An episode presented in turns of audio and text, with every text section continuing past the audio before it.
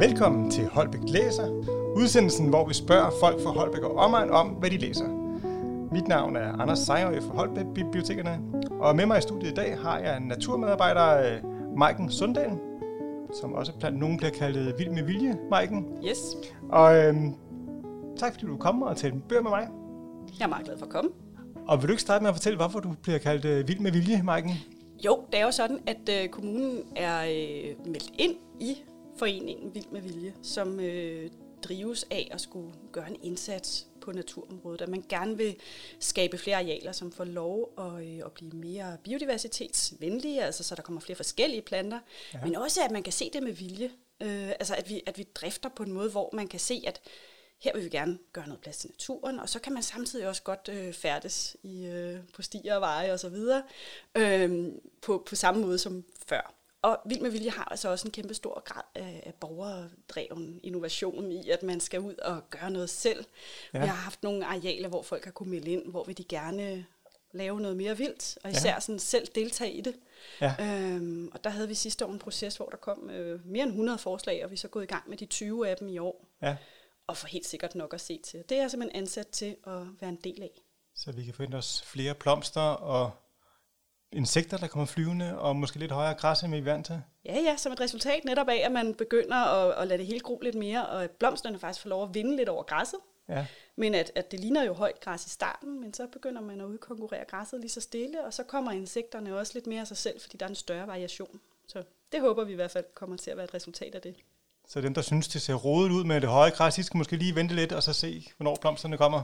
Ja, i hvert fald der, hvor det er meningen. Altså der, hvor ja. det er vildt med vilje. Så ja. er der også steder, hvor vi bare, som altid, måske skal ud og klippe, fordi vi øh, har noget trafiksikkerhed, eller hvad det nu er. Ikke? Ja. Så sådan er der jo variationer ja. i det hele. Ja. Men ja, øh, ting tager tid, og det gør det bare. Det kan tage nogle år, altså før man begynder at kunne se et resultat af det her. Fordi ja. vi slår græsset, når det er blevet højere, og så slæber det ud, og så begynder det simpelthen at svække græsset, så kommer der nogle andre arter frem. Ja. Så det er en af indsatserne. Ja. Det kan også være kvæshegn, og det behøver ikke at se super rodet og grimt ud. Det kan ja. sagtens bare være en ny måde at gøre det her på, ja. eller at når vi klipper grene af, at vi lægger det ind i skovbryn og så videre, sådan, så det kan få gå der. Og der er også nogle insekter og nogle andre dyr, som har rigtig stor gavn af det.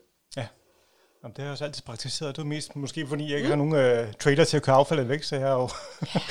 det er jo Hvad kan man gøre på egen grund? Fantastisk, ja. og det, jeg startede faktisk også med kvæshegn på samme måde, fordi ja. jeg ikke havde et kørekort. Ja. Så begyndte jeg at lave et kæmpe stort kvæshegn. Det er jo 10 år siden, og så fandt jeg ud af, at det var trendy. Det fantastisk. Ja. Nå, jeg vil starte med at spørge, hvad du læser for tiden.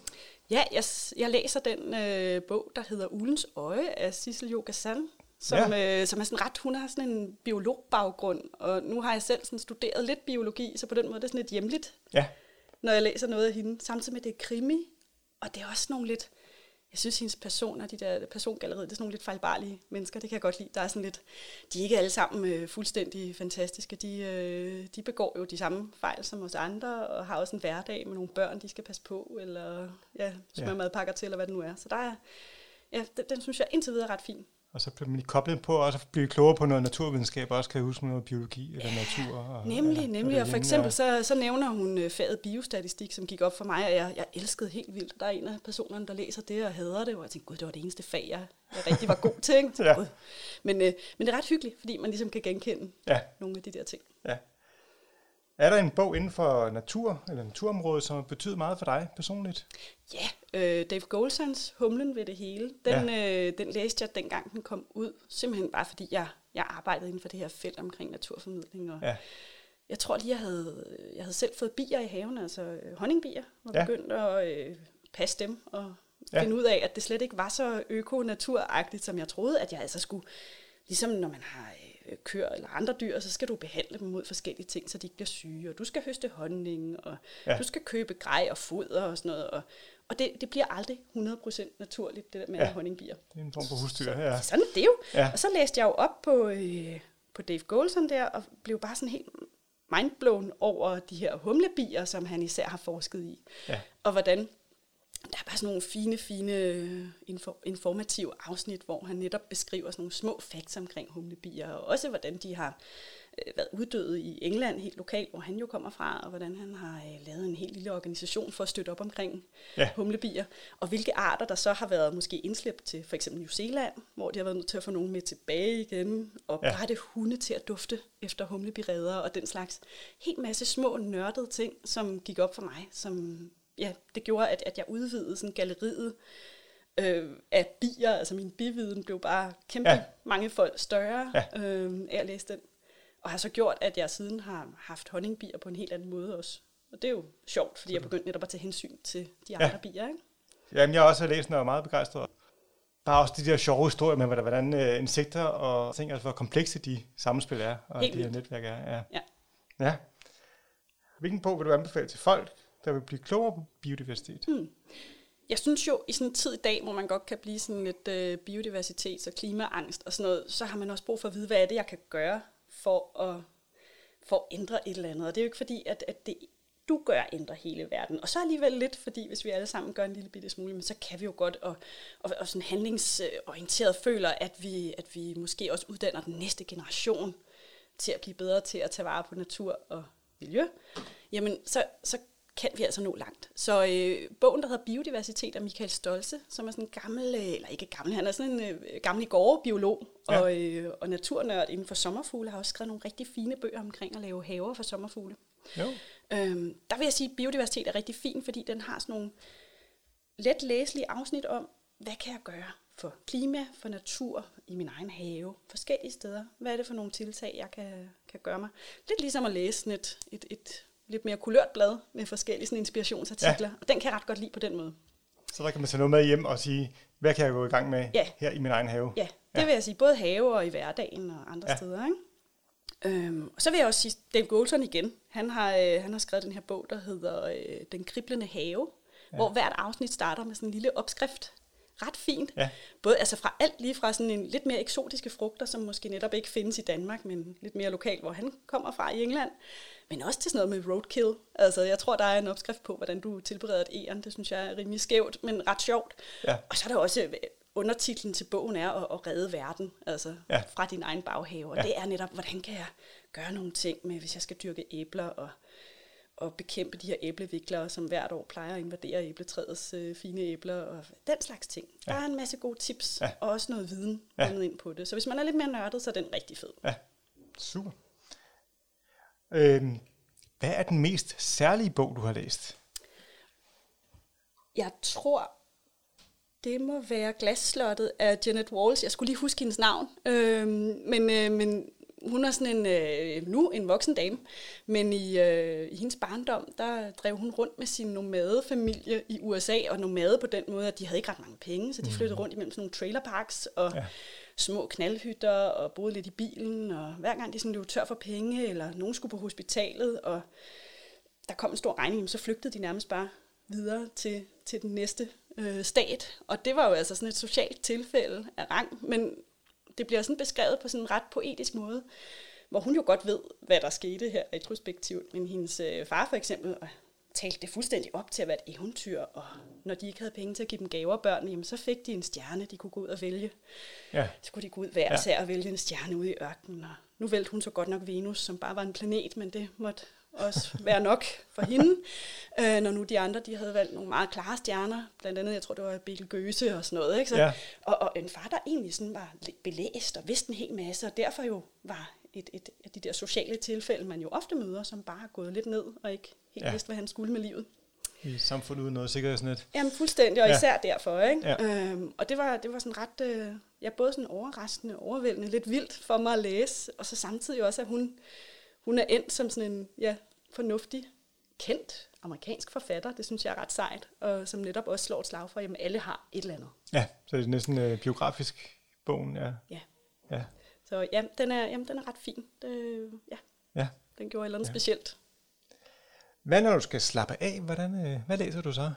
Jamen sådan nogle lidt øh, personlige beretninger, det er jo igen lidt det samme her. Jeg, og jeg lytter rigtig meget, ikke? så jeg ja. kan godt sådan gå i køkkenhaven og småluge og lytte til et eller andet, Ja. eller løbe en tur. Og det, jeg vil ikke kalde det slap af sådan øh, fysisk jo, men mentalt så er det afslappning, fordi Ja. man godt kan lade sådan tanker vandre lidt, og især hvis det er de der personlige beretninger, hvor det har lidt, det kan godt have lidt karakter af sådan noget sladder, en gang imellem, øh, Ja. uden det behøver at være...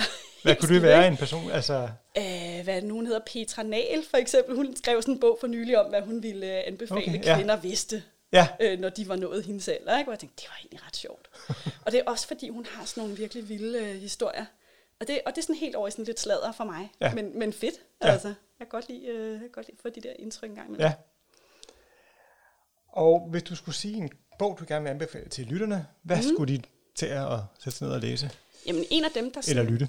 er... Ja, men den har jeg faktisk også lyttet. Det er Ejner Mikkelsen, som jo for længst er død. Øh, gammel Grønlandsfar og, og ekspeditionsleder. Ja. som har skrevet Farlig Tomandsfærd. Og den Ja. er jo kommet som, øh, som film i februar, tror jeg, eller noget med Nikolaj Likås i hovedrollen.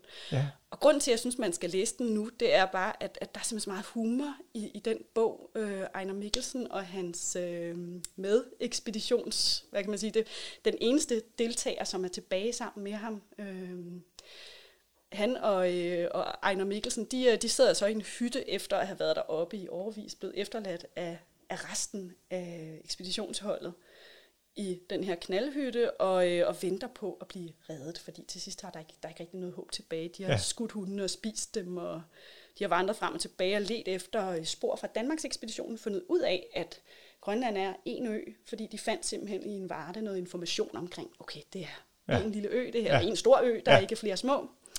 Øh, men man kan simpelthen se, at ekspeditionsholdet fra Danmarks ekspeditionen, de alle sammen er døde og borte. Så de sidder bare der og, og venter, og undervejs så, øh, så sidder de så og øh, fantaserer om, at der er sådan et klassebillede fra en husholdningsskole, som de på en eller anden måde har fået fingrene i. De kender dem ikke, de ved ikke, hvem de er. Så sidder de og fantaserer om de der damer der, og vælger en kæreste hver, giver dem navne mm. og sådan noget. Og så, og så opstår der sådan en jalousidrama, og den her, det er sådan ret fin sådan ekstra novelle, der er med i den her bog, ikke? Ja. hvordan at, øh, at så øh, hans kompagnon hapser hans dame, og så til sidst så skal han erobre ham tilbage, og de bliver lidt sure på hinanden, og der kommer sådan nogle, sådan nogle gnidninger, som der jo kun kan gøre i, altså, og det ville jo have været i virkeligheden, ville det have været kæmpe store gnidninger, ikke? men Ja. så tilgiver hinanden, og, men, men det er lige før, at hver gang de sådan har haft en, en diskussion der, så udlever de nogle af de ting, de ville have gjort hjemme i Danmark. Ja. Fordi det, det er stadig relativt unge mænd. Så de øh, lever i en og- fantasiverden, de, de skaber selv der, Jamen, og det er ret lever fint, og ja, i deres liv. som- Fuldstændig. Ja. Og hver gang de vågnede op sådan om morgenen, så spørger de sådan den anden, hvad lavede du i nat? Ja, Og så, så kan de jo så forklare, hvad, hvad der skete og sådan noget. Ikke? Så det Ivar Iversen, tror jeg, han hedder, øh, hans, ja. hans meddeltager Ja. ja. der, og, og Ejner Mikkelsen, de har sådan en, en ret fin ting kørende, indtil de så bliver opdaget. Ja. Øh, fordi der er nogle øh, valfanger, tror jeg det er, eller nogle norske, ja, en Ja. ja. eller anden norsk båd, der så kommer op ikke, og finder dem. Ja. Øhm, og de kommer med hjem igen, men alle tror jo, de er døde for længst, Ja. ja. ikke? så de sidder deroppe. Fed bog, synes jeg, også med den der lille ekstra novelle, fordi den Ja. ja. har simpelthen sådan nogle fine krøller på sig. ja. Åh, oh, fint. Og har du selv en bog, du glæder dig til at læse? Ja, Morten D.D. Hansen, som er sådan øh, museumsinspektør og biolog fra øh, Aarhus Museum. Han har skrevet sådan en, der hedder Insekternes bog. Ja. Og jeg tror, jeg, jeg har ikke læst den endnu, men sådan som jeg forstår det, så er han også en, der kan være lidt, øh, lidt deprimeret over, hvad vej det går. Altså, der er Ja. færre insekter. Og han ville ønske, at vi alle sammen værdsat naturen ja. lige så meget som han. Øhm, så hans, øh, hans mission er lidt sådan at genfortrylle verden Ja. ved at begejstre netop Ja. for insekter og natur og alt, hvad der kribler og krabler derude. Ja. Den kunne jeg godt tænke mig at læse. Den skulle også øh, have nogle ret fine illustrationer. Jeg har set nogle af dem, men ikke øh, fået bladret den igennem. Så Ja. Den vil jeg glæde mig til. Det lyder som en god bog, mm. som øh, måske også kan anbefales til os andre. Det tror jeg bestemt. Ja. Men øh, du var det. Tak fordi du har lyst til at deltage og snakke lidt om. Tak fordi jeg måtte være med. Ja.